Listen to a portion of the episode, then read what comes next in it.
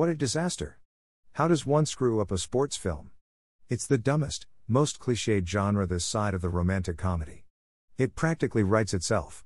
I didn't think it was even possible in this day and age to make a sports film this utterly incomprehensible. Terrible. I blame poor direction and writing, though I have a feeling it's Drew Barrymore that ultimately screwed this one up. The story is all over the place. To its credit, the first act, the first 30 minutes or so aren't too bad. They're interesting and help set the stage for a film we never quite get, namely, a good one. Once the second act starts, the story is all over the place. Things are brought up then dropped as though they never happened. Interactions are random and poorly staged.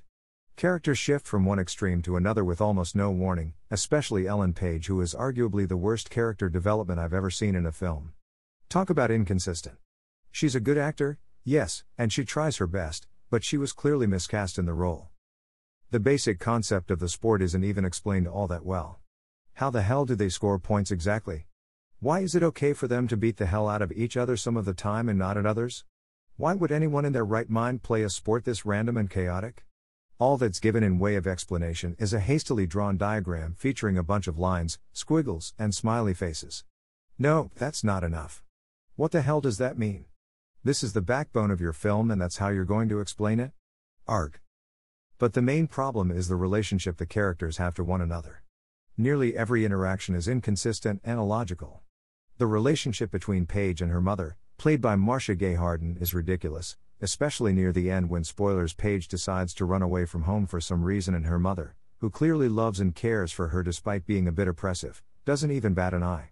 What the hell? And spoilers. Then there's the nonsensical love subplot that ends just as idiotically as it begins. And why did the roller derby team decide to even let Paige join the team, anyway, and how does she become so popular with the league? It's sort of implied that she's really fast, but so what? She's a 5 foot weakling, thin and fragile. And how do they start winning games, exactly? By finally starting to follow their coach's directions?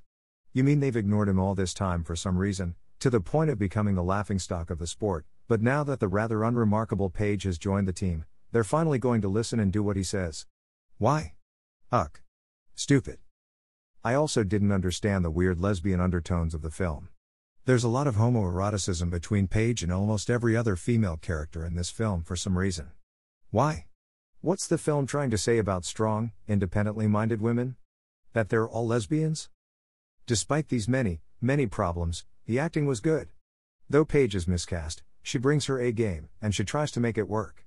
Juliette Lewis is also really good as the sort of villain character whose sole reason for being mean to Paige is that she's old. Real great motivation, there. And the film looks nice. But that's to be expected. So, essentially, a terrible, terrible film.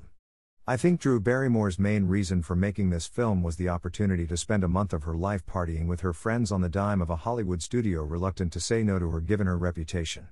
It was a brilliant scam. I just wish there hadn't been a final product, especially one I was given the impression was actually pretty good.